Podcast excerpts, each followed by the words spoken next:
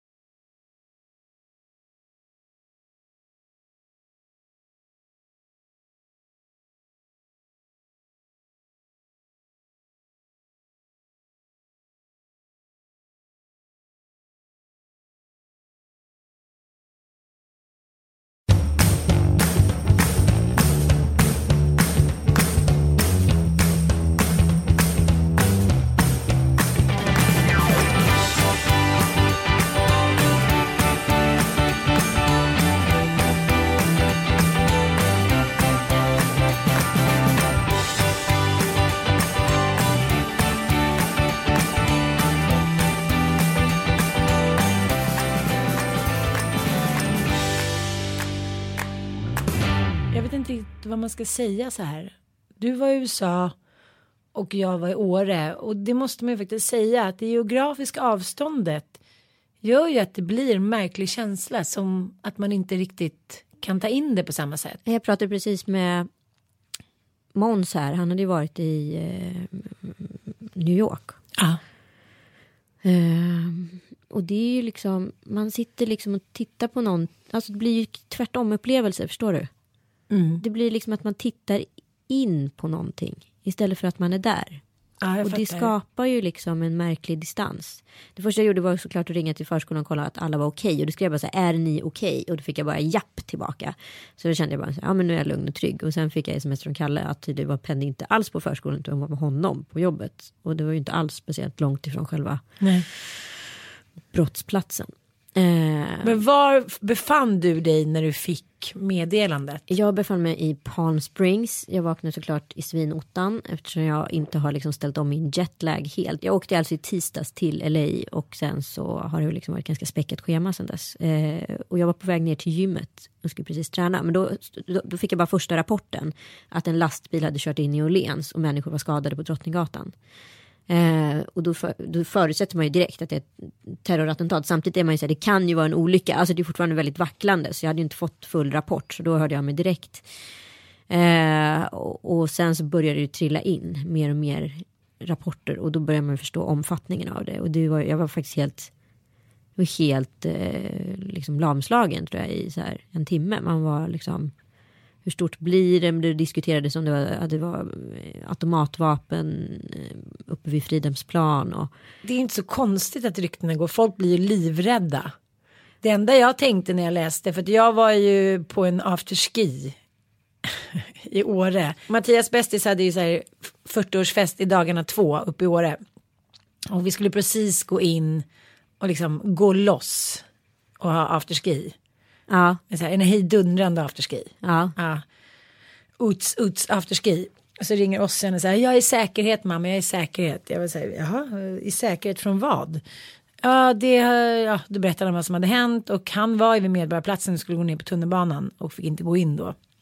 Och det blev ju så märkligt att slungas mellan de här två världarna, du vet bergen, stillheten, festen till att liksom ett terrordåd har skett i Stockholm. Men jag blev inte särskilt förvånad. Nej, och det är det som är så hemskt att man så väntade nästan på att det skulle ske.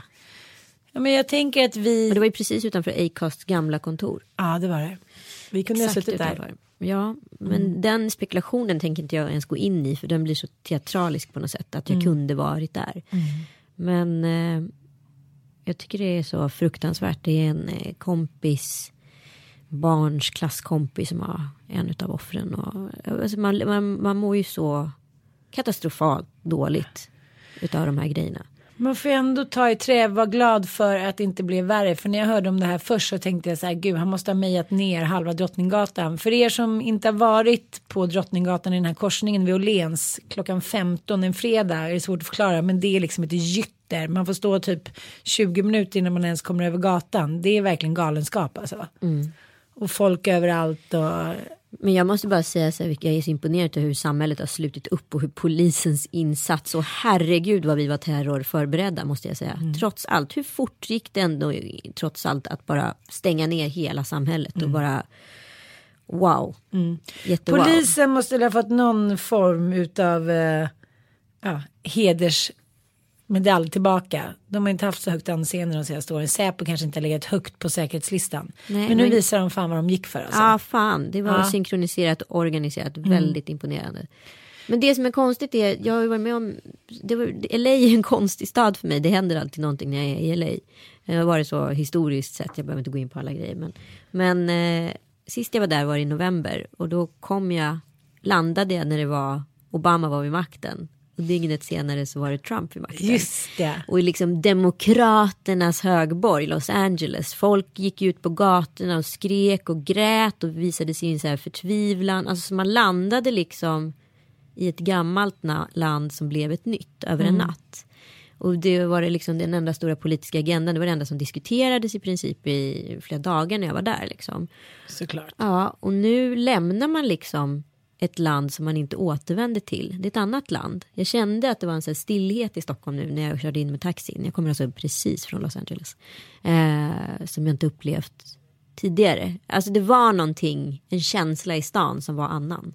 Jag håller med dig. Och jag tänkte att jag inte skulle bli så berörd. Men när vi åkte in mot centralen med tåget igår kväll så kände jag också så här att det var någonting som hade hänt. Det var, dels kändes det som att liksom, stan hade enats på något sätt. Mm. Och dels hade det varit den här stora manifestationen på Sergels torg som var helt enorm. Mm, alltså, hundratusentals människor. Och jag önskar så att jag hade varit med på ja. den.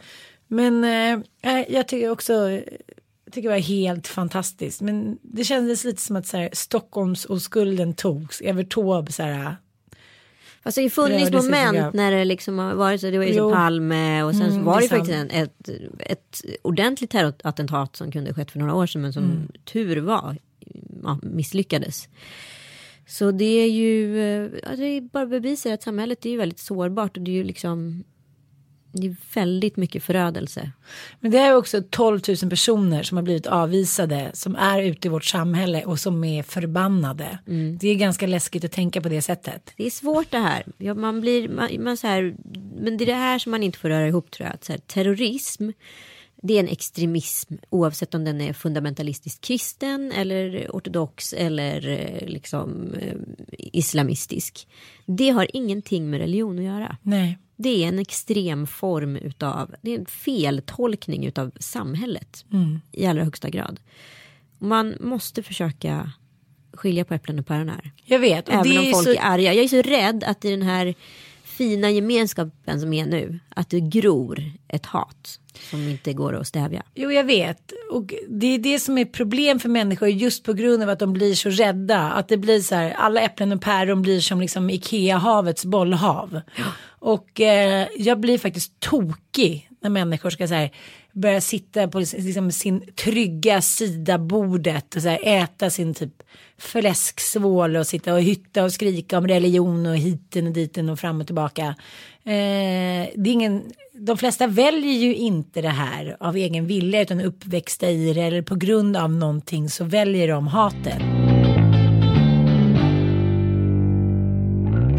Hur har du haft det då lilla Chabo? Lilla Chabo. Nej men alltså LA för mig är ju liksom jag har ju så jävla kul där. Om man nu skulle så här, jämföra så här, LA och New York så var ju liksom Fördelen med New York är ju att det är, så här, det är allt, du kan gå överallt, du kan möta folk på gatan, du kan liksom träffa fantastiska människor, se otroliga platser, alltså på, på ett så här sätt som kanske inte riktigt lika tillgängligt i LA. Förstår du vad jag menar? Men Ja, däremot så är absolut. stressen i New York ganska ocharmig. Mm. Det är sinnessjuka priser eh, och det är också så här jag kan få sån jävla ångest. Det spelar ingen roll hur mycket pengar man har med sig men man känner sig alltid som en fattiglapp i New York.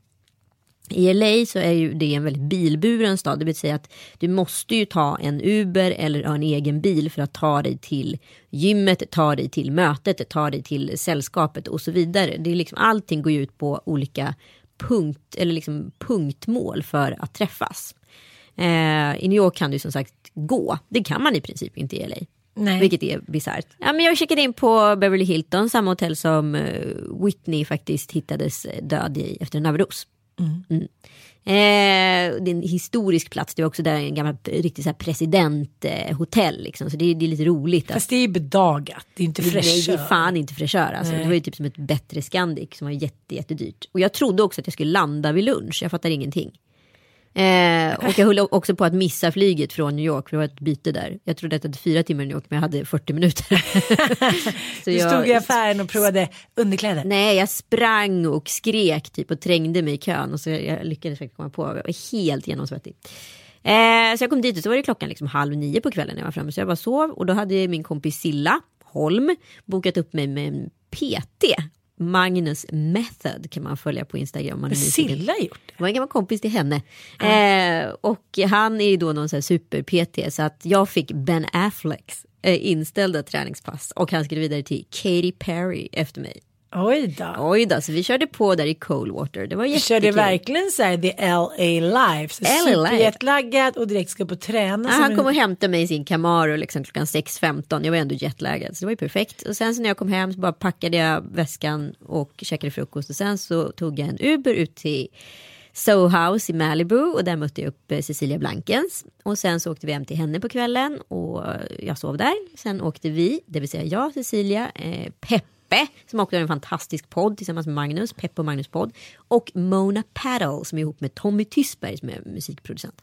Vi åkte... Mona Berg. Mona Paddle, hon är amerikanska. Mona. Mona. Ramona. Så vi åkte till Palm. Springs på tjejresa. Det var helt otroligt, det blommade i öknen, det var så otroligt vackert. Alltså det är så här, det är låtsasvärld där ute. Det är, åka, det är ju som att åka till Mad Men land. Ja, jag älskar, jag älskar Palm Springs. Jag har varit där två gånger. Ja. Ska jag gå tillbaka och dyka ner i anekdoternas underbara värld. Vill Ja. du följa med? Absolut. En gång har jag varit där med mitt ex Nanook. Då var vi bara på ja, men, genomfart tror jag förresten. Nej men vi var där några dagar förresten. Gud, det här var den tajtaste anekdoten hittills. Tack. Men det, det var inget intressant. Men jag har varit där en annan gång. Ja. Och nu ska ni höra. Oj, här, oj, oj, ja, ja, oj, ja, oj, ja. oj. Nej men det här eh, är en berättelse om sårbarhet. Mm. Man är så här runt 20, man åker till USA. Det, man ska plugga lite, man jobbar lite som barnflicka. Eh, man får en svinhärlig liksom, extra morsa som man jobbar för. Eh, som jobbar med design och kläder, hon har sköna kompisar. Hon har en skön snubbe, han måste vara så här 38-40 då. Som frågar om barnflickan kanske vill hänga med till Palm Springs. Lite kul. Ja. Barnflickan och barnflickans bästa kompis Stina. Ah, Och man har 100 dollar i veckan och man vill leva la vida loca och man är i LA. Det är klart att man tackar ja. Ja. Han har en jeep, bara det tyckte man var så här uts uts. Eh, liksom nothing special såklart utseendemässigt. Det var en gubbe tyckte man ju då. Ja, ja. men liksom lite rolig och trevlig och sådär. Vi åker iväg i den här bilen, i den här jeepen. Alltså se inget framför, det var ingen rikemanssnubbe utan han hade en jeep. Och skulle liksom bjuda oss på hotellweekend Ja. i Palm Springs. Ja. Stina har som vanligt träffat någon kille, jag tror han heter Rob den här gången. Eh, och har varit ute och festat och är liksom riktigt jävla bakis. Så vi åker då kvällen före och hon säger så här, men jag kan inte komma, jag kommer imorgon istället, jag är så bakis. Jag bara okej, okay, vi åker till Palm Springs, tar in på det här hotellet, det var väl helt okej, okay. jag kan tänka mig så här, men fyra stjärnigt, vi tar en massage, vi har lite trevligt. Och Stina kommer inte. Nej. Så jag har alltså strandat med den här gubben Nej. i ögon. Som ett vill ligga med mig. Två vill kröka ner mig så att han kan ligga med mig. Hela mitt liv går ut på att försöka få tag på Stina och så här hota henne att komma. Och ni som inte har träffat Stina och vet hur hon kan vara. Uh, förstår att det här var liksom. Det var, en kampen var så här. Det var ojämnt hur kampen skulle avslutas. Om hon skulle komma inte. Hon kommer inte. Jag tillbringar den jävla helgen med den där äckelgubben som han visar sig vara. Som så här, försöker göra så att jag ska bli full och liksom i stort sett stoppa in den när jag tittar bort. Semivåldtäkt. Nej, riktigt obehagligt alltså.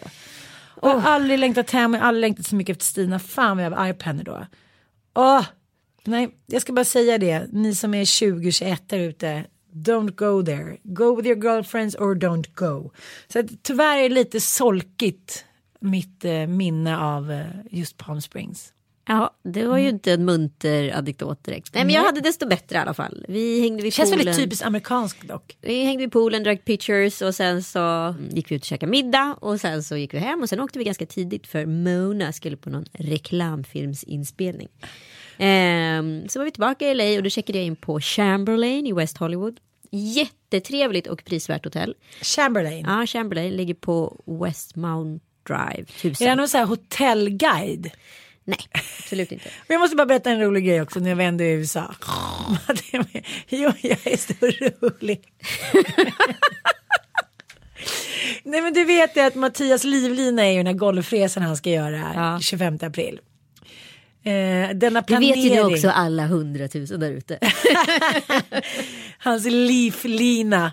Hon har lite ont i handen och stannar svingar, han är så orolig. De ska i alla fall bo i Vegas några dagar på ett hotell och då visar det sig att en av de kvällarna ska David Guetta spela. Mm. Och då tyckte väl han och hans fyra polare så här, lite coolt, de kanske ska ha lite drinkbord, de kanske ska gå in, de kanske ska visa att de är så här heta 40 plus från Sverige.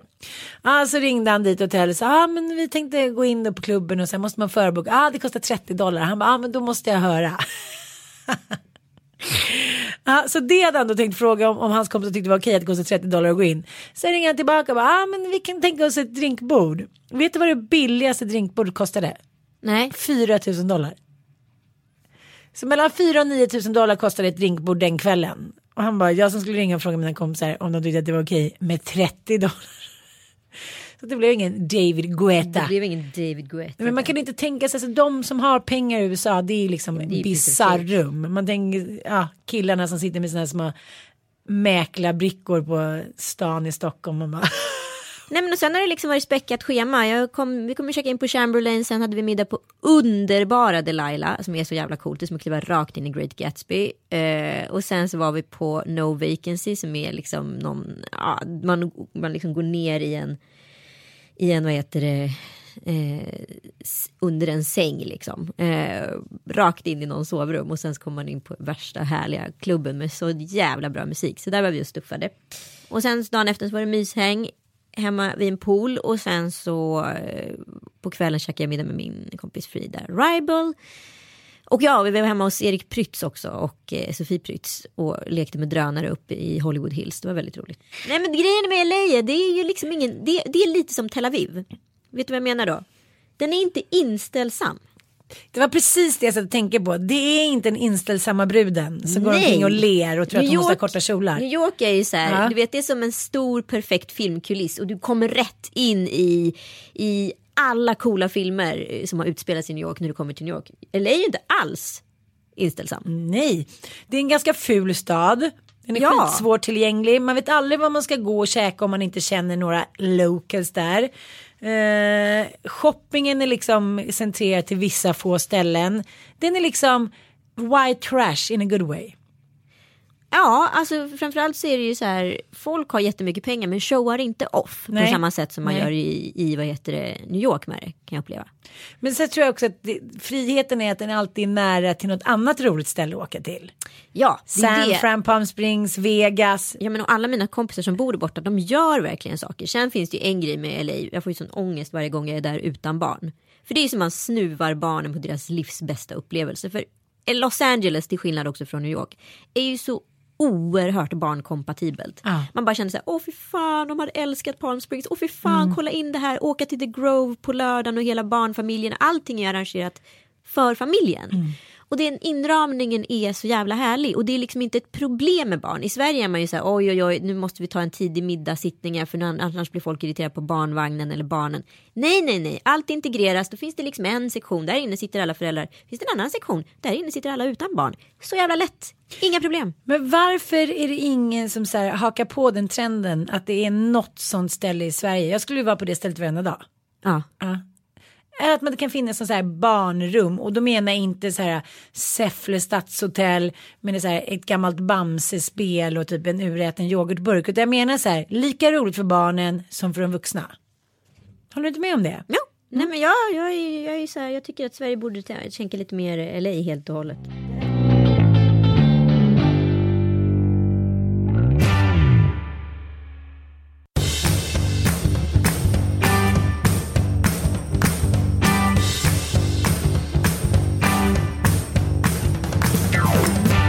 Men din flykt från verkligheten den verkar inte ha fungerat så himla himla bra tycker jag. Nej, Nej. både och. Eller Ja. det är ju skönt med geografiska avstånd men det är ju krig hemma höll jag på att säga. Nej men jag, jag, jag tänker ofta att man tror att just geografiska avstånd, jag tror att det är därför jag också älskar LA, älskar öar, att jag tror att jag är onåbar. Men din fina tidning med omslaget på mamma kom ju. Ja, Mm. Nu sitter jag på Insta och kollar på Elaines Eksvärd. Det har tydligen varit något, eh, någonting som har skrivits på Instagram som har plockats bort. ja, jag har ju inte eh, blivit varse mer än att folk har skickat en massa direktmeddelanden med skärmdumpar eh, på. Det kommer flera stycken. Så det verkar ju inte vara så soft. Det verkar vara något bråk om, eh, om Pennys kalas. Alltså Penny, jag arrangerar Pennys kalas på Rose där Samir och Viktor ska spela. Det fixar jag genom att jag känner dem. Rose betalar jag för. Och Kalle ringer mig och frågar om jag vill ha spons på ballonger. Så då säger jag ja till det. That's it. Sen vet inte jag exakt vad som har hänt. Alex har fått en inbjudan som han inte har öppnat. Ja, men eh, hur känner du då? Ni kan gå in och kolla på Elaines eh, Instagram. Nej men jag tycker bara att man, om man nu skiljer sig och liksom gör det så kan man ju göra, välja att göra vissa saker privat. Sen är det ju vissa personer som inte har lika lätt med det här med det privata. Ehm, det är det enda jag kommer säga om det här. Men jag tycker inte de är schyssta. Jag tyckte i början att det verkade gå så fint med skilsmässa. Mm, sen hände något. Ja, sen hände något och jag tycker bara att det är så otroligt sorgligt. Och jag tycker så här, så länge det är barn inblandade då måste man liksom hålla i de skenande hästarna som Elin skriver. Ah, jag håller tummarna för att det här löser sig i alla fall. Det är jag med. Jag är övertygad om att det kommer bli jättebra på två års sikt. Men just nu är det inte speciellt bra. Så mycket känslor. Så mycket känslor. Ja, men eh, jag kan berätta lite om min helg. Ja, gör det. Nej, men Jag har ju varit i Göteborg. Göteborg, Ja. var du till Åre också? Herregud, var du far. Jag, jag har varit och eh, hållit en föreläsning om psykisk ohälsa och medberoende i Kungälv. Mm. Och eh, då hände ju det som jag berättade att jag har ju anställt en barnflicka slash assistent Ja, som då följde med mig på tåget. ja. Och så kunde jag hålla en föreläsning och fokusera utan att jag hörde uh, uh, uh, i logen. Vilket gör att allting blir helt annorlunda. Mm. Kom jag tillbaka, eh, tog en middag, träffade några kompisar, tog ett glas, gick upp på hotellet. Vi bodde ju på Pigalle. ja Måste jag ändå säga. Så trevligt. Så trevligt, så trevligt skap. Sen flög jag och eh, Bobban och barnflickan åkte hem eh, till, Öst, ja, till Bromma och sen till Östersund och eh, gick på det här 40-årsbalunsen då för Johan. Och det är väldigt, väldigt roligt tycker jag. Människor som har småbarn och barn som helt plötsligt släpps ut på grönbete som är runt så här 30-40-ish. Herregud, det blir såna rejäla fester alltså. Ja. Ja, men jag tyckte han hade gjort det väldigt smart. Var väldigt uträknat. Han och hans eh, tjej då Maria. Det var uträknat. På, på fredagen var det då afterski. Så att det blev i alla fall tidigt. Så folk liksom inte gick bananas och var helt slut på lördagen. Men eh, jag tycker att det, jag gillar de här tidiga kvällarna. När man så här, kör eftermiddagspartaj tycker jag är roligt. Så är Det, men liksom- alltså eftermiddagspartaj is the shit. Ja, men mina muskler alltså. Jag åkte skidor för första gången i flera år. Herregud. Tyckte att jag var stark liksom där på fredagen. Sen på lördagen så bara aj, aj, aj. Vaderna, benen. Det var ju som att jag var så här, Bambi på hal is. Det var väldigt mysigt i alla fall. Och jag och Mattis fick vara lite själva. Drack lite champagne i sängen och hit och dit. Mm, hånglade på lite. Ja, men vad trevligt, vad trevligt. Ja, men så skulle vi ligga, men då somnade han kvart i tio. så trött, så trött. Han är gullig. Mm, gullig. Han är gullig. Mm, du superfokad. Jag är jättefokad. Mm. Förlåt. Anita har mycket att tänka på idag. Vi får ge henne det. Man Ja, kan inte ja. alltid vara på topp. Det är Man därför man ska inte. vara två. Jag hade ju faktiskt en panikångestattack på flyget hem. Ja, jo jag vet det. Mm. Berätta om den då. Nej, jag tror inte jag pallar det. Jag har ju haft en. Ja, jag har haft den när jag var 20. Värsta Och jag fick en. Så tur var så att en läkare är precis bredvid mig. Det är ju faktiskt Ja, bisarrt. det är bisarrt. Det var som, som från ovan. Jag bara, jag tror jag kommer dö. Men tänk dig ändå att Gud tittade ner lite på dig och gav dig en läkare bredvid. Ja, Men jag tror, som vi har pratat om förut, när man går igenom en kris, det ska de flesta människor klara av. Det gör man, går igenom små kriser hela tiden. Men om den aldrig liksom får svalna av, då blir det ju jävligt, jävligt tufft liksom.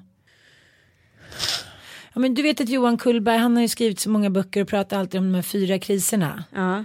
Att vi människor, vi går ju alltid igenom kriser. Man blir av med jobb, man, eh, någon dör. Alltså sådana vanliga kriser som människan kan bearbeta. Men sen så är det ju vissa människor som fastnar i krisen när den blir för påträngande och för kanske långvarig. Och eh, nu har du haft en ganska pågående kris och man får ju räkna med att det tar ett till två år och liksom överhuvudtaget komma ur en skilsmässa. Och det här är ju någonting som blir påtagligt tror jag för liksom den moderna människa som bara så här, vill ha snabba kickar hela tiden, komma ur och gå vidare i sitt liv. Att någon gång kommer du i fatten, så är det ju bara. Och då skulle jag bara vilja utbilda dig lite så att du kanske känner lite tröst. ja. Mm. De fyra faserna är då, och där är hämtat ur Kullberg Johan 2003, kris och utveckling. Chockfasen, den varar från ett kort ögonblick till några dygn. Och under de här tiden så håller personen verkligheten ifrån sig, kan inte ta in det och bearbeta det då. då. Och sen eh, reaktionsfasen, den andra fasen, reaktionsfasen kommer när chocken släpps, då personen känner, känner sig trygg igen. Eh, känner du dig trygg? Nej. Jag tror att det där, det kanske är där problemet är, att du känner dig inte trygg. Ja.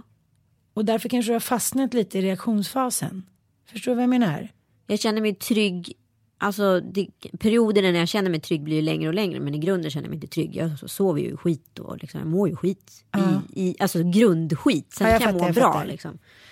Eh, det är då man får tillgång till sina känslor och man hamnar i den här kaotiska situationen och ställer sig frågan så här, varför och tycker att det är orättvist och sådär. Eh, sen är det då bearbetningsfasen. Det är ju faktiskt den där jag tror du är mest. Eh, men när det akuta skedet lämnas. Och den här varar allt från några månader upp till flera år. Under bearbetningsfasen så reagerar man mindre och börjar istället bearbeta det inträffade. Eh, och sen kan så småningom accepterar man det som hänt och går vidare mot livet. Men det som jag tror är ditt problem nu, att du försöker gå vidare men kastas tillbaka lite Ja men det är ju så. Precis så. i den fasen. Och jag får ju själv försöka göra mig liksom, tjänst där att så här. ja, Jag har ju börjat stänga av mer och mer. Men det finns ju liksom situationer. I och med att man är offentlig och vissa människor agerar offentligt så blir det ju liksom. eh, Det är svårt att liksom inte kastas tillbaka. Mm, men du får bara sätta på dig, ett, du får, måste bli tuffare och sätta på dig mer ett skydd. Men jag tänker också som många gör nu, skicka skärmdumpar och liksom hör av sig till dig när de läser eller ser någonting. Jag vet inte kanske om det är den bästa. Nej, både och kanske man kan säga. Ibland kan jag tycka att det är en superbjörntjänst och ibland kan jag tycka så att det kanske gör, till och med gör saker och ting lättare. Förstår du? För distansen blir ju större. Jo, Jo, jag förstår. Men, men ja, det beror på vilket humör man är på också. Men jag ska bara säga till dig darling att snart kommer nyorienteringsfasen komma in. Och då har du förlikats med det som har hänt och kan acceptera din situation. Fasen har ingen avslutning utan leder fram till nya ställningstaganden i olika aspekter av livet. Personen lever vidare med det som hänt och hindras inte i sin fortsatta utveckling. Det kommer hända. Mm. Men det är svårt också när man är nära någon som mår dåligt. Det hände ju också med Sanna då när hennes mamma gick bort. Och man, liksom, man förstår hur det känns, man vill göra någonting. Men det jobbiga är att det enda man kan göra är att försöka finnas där. För man måste ta sig igenom det själv. Och det är det som är kanske den tuffaste känslan av allt idag när man kan ta ett huvudvärkspill. Det- Och det kanske är den tuffaste insikten av alla idag. När man liksom kan operera sig eller ta ett, ja, men, piller mot liksom, huvudvärk. Man behöver ju inte känna så mycket smärta idag. Nej. Man kan få en instant kick, man kan så här, lägga ut någonting på Instagram. Vi lever i någon jävla kicksamhälle. Ja, men det som är så konstigt med det här tillståndet är att så här, all lycka som egentligen borde gå in och gå ner på djupet. Det ligger bara och skvalpar på ytan. För där under är det liksom lika nattsvart som det är i, i vad heter det, Östersjön. Så det är ingenting. Små, små solstrålar når ner till botten ibland. Men liksom fortfarande för få. Jag vill att det här grumliga vattnet ska bli ljust. Det är det enda jag vill. Liksom. Och det tar sån jävla tid.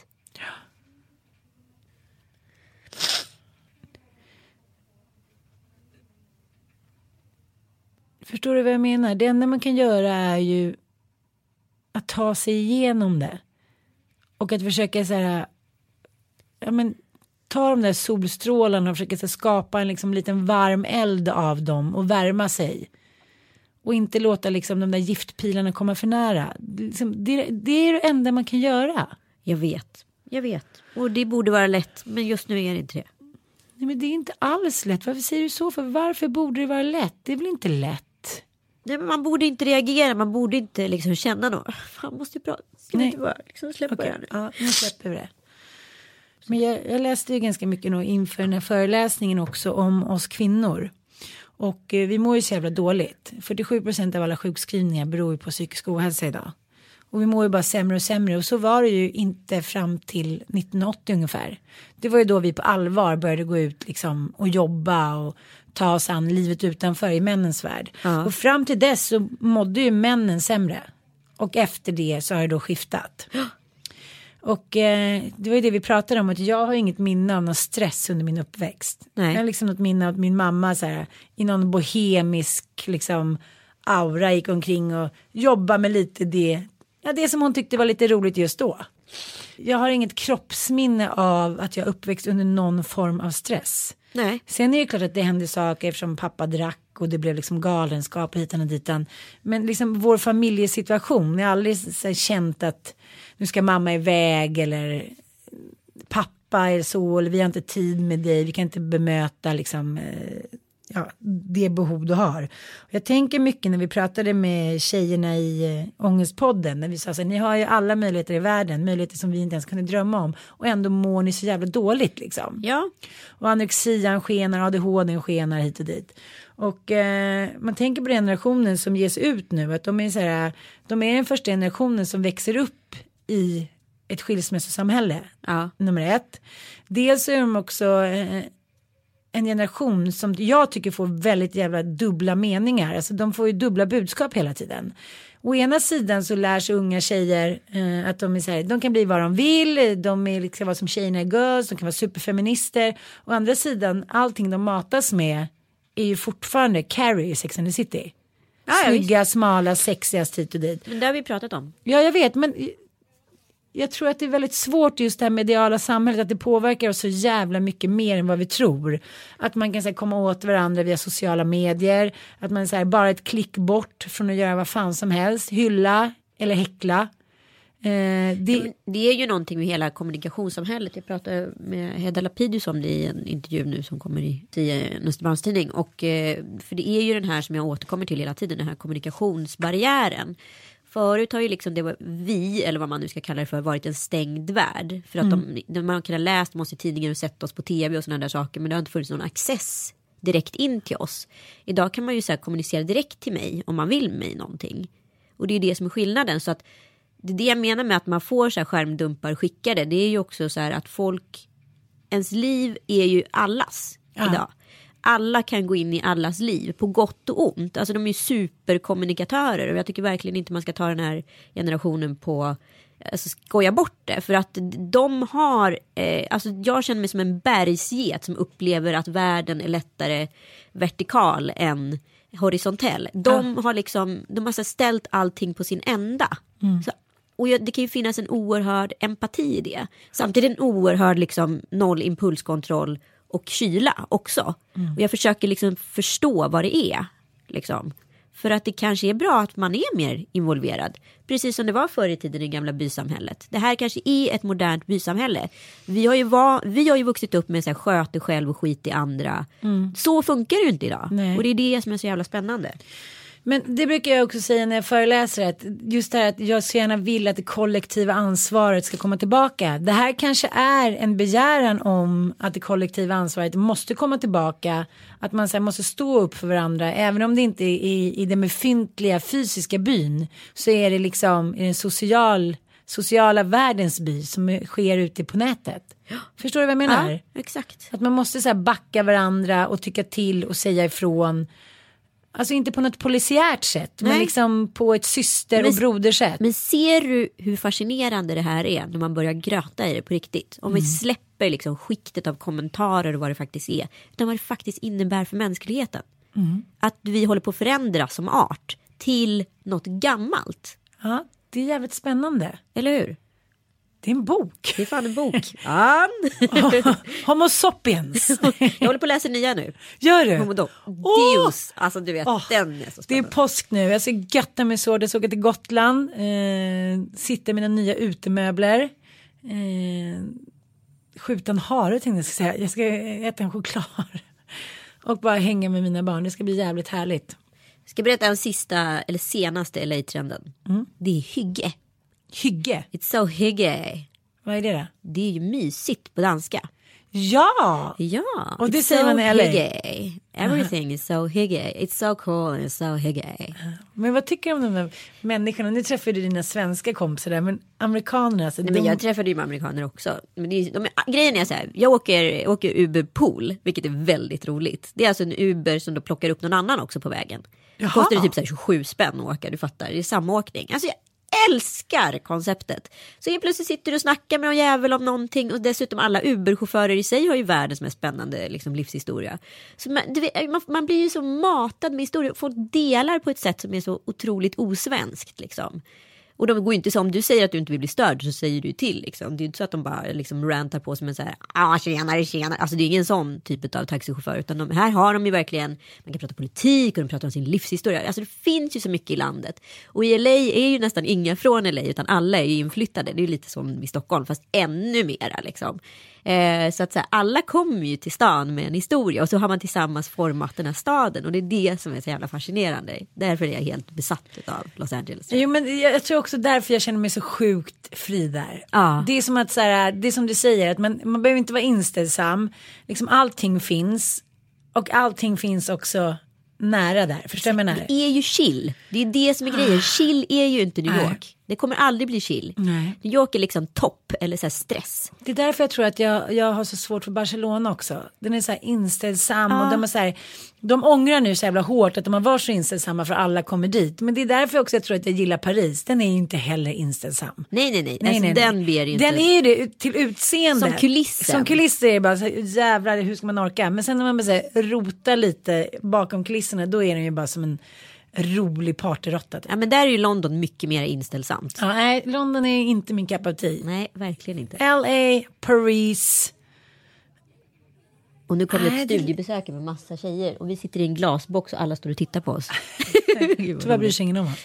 Men ja, jag tror vi får eh, avsluta den här lite mörka podden. Fan, det var inte meningen att det skulle bli mörkt. Men Nej. ibland så händer ju saker i realtid också. Det är så typiskt. Nu blir du inställsam att du skulle ursäkta dig själv. Ja. Åh kvinnan, förlåt. Det var dåligt väder i påsk. Det var hit och dit. Och det råkade bli en son istället för dotter. Det råkade så här. Fan jag är trött på att vi ber om ursäkt. Sluta be om ursäkt. Ja, ibland är livet inte så kul bara. Nej jag vet. Och det är väl inte så jävla roligt att inse.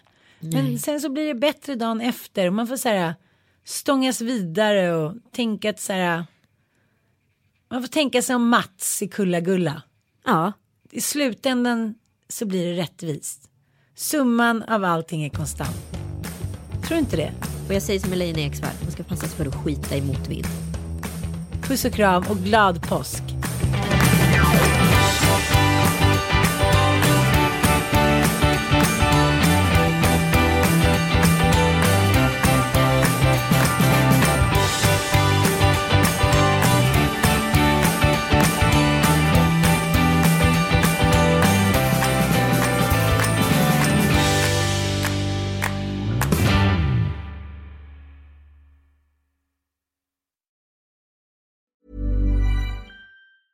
Hi, I'm Daniel, founder of Pretty Litter. Did you know cats tend to hide symptoms of sickness and pain? I learned this the hard way after losing my cat, Gingy. So I created Pretty Litter, a health monitoring litter that helps detect early signs of illness by changing colors, saving you money and potentially your cat's life. Pretty Litter is veterinarian developed, and it's the easiest way to keep tabs on your fur baby's health right at home. Go to prettylitter.com and use code ACAST for 20% off your first order and a free cat toy. Terms and conditions apply. See site for details.